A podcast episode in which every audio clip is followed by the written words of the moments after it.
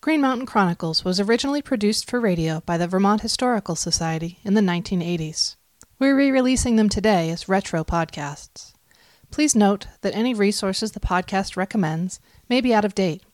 We recommend you check out our website, vermonthistory.org, for the most up to date information.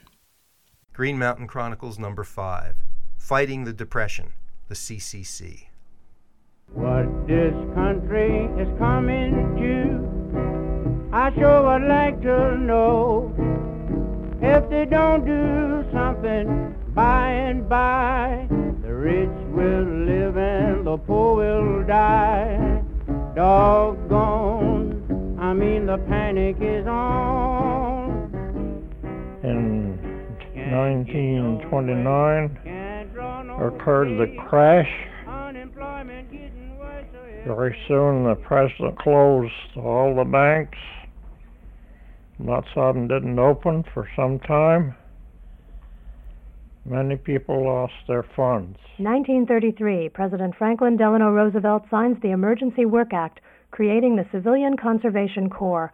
In Vermont, the work of the CCC was administered by Perry Merrill of Montpelier. There was so much unemployment in the United States. And the object was to put uh, the 18 year old youth and older to work out in the forests. All over the country, young men reported to military induction centers to enlist for six months in the three C's.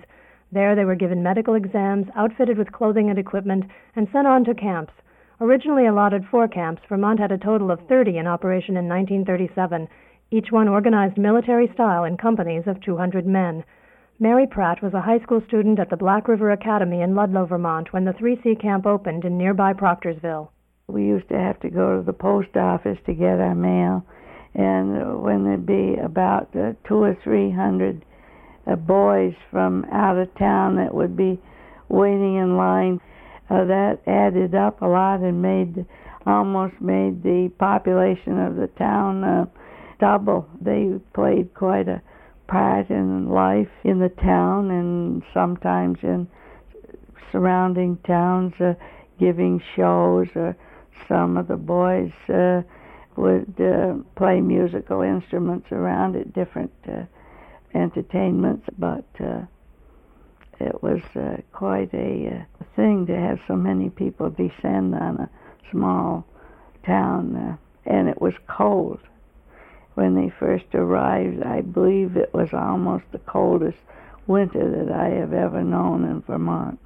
Then in the winter of 33 and 34, he went down to 57 below zero in Peru. And our pipeline, our water supply comes down that brook. It's froze solid.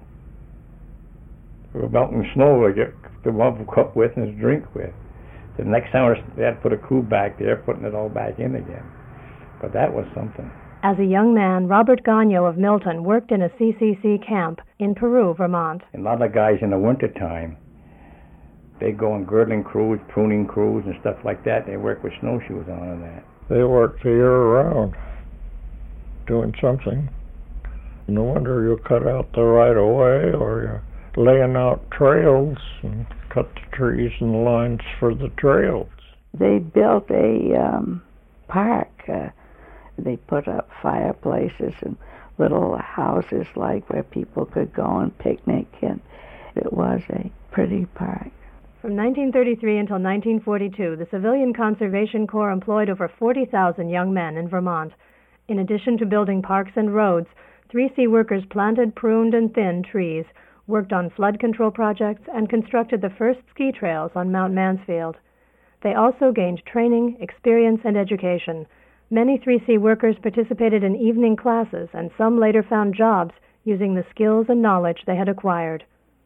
Although some parks and roadways built by the Civilian Conservation Corps have fallen victim to neglect with the passage of time, much of the work of the 3Cs remains for Vermonters to enjoy today. To me, it was the best organization this country ever had.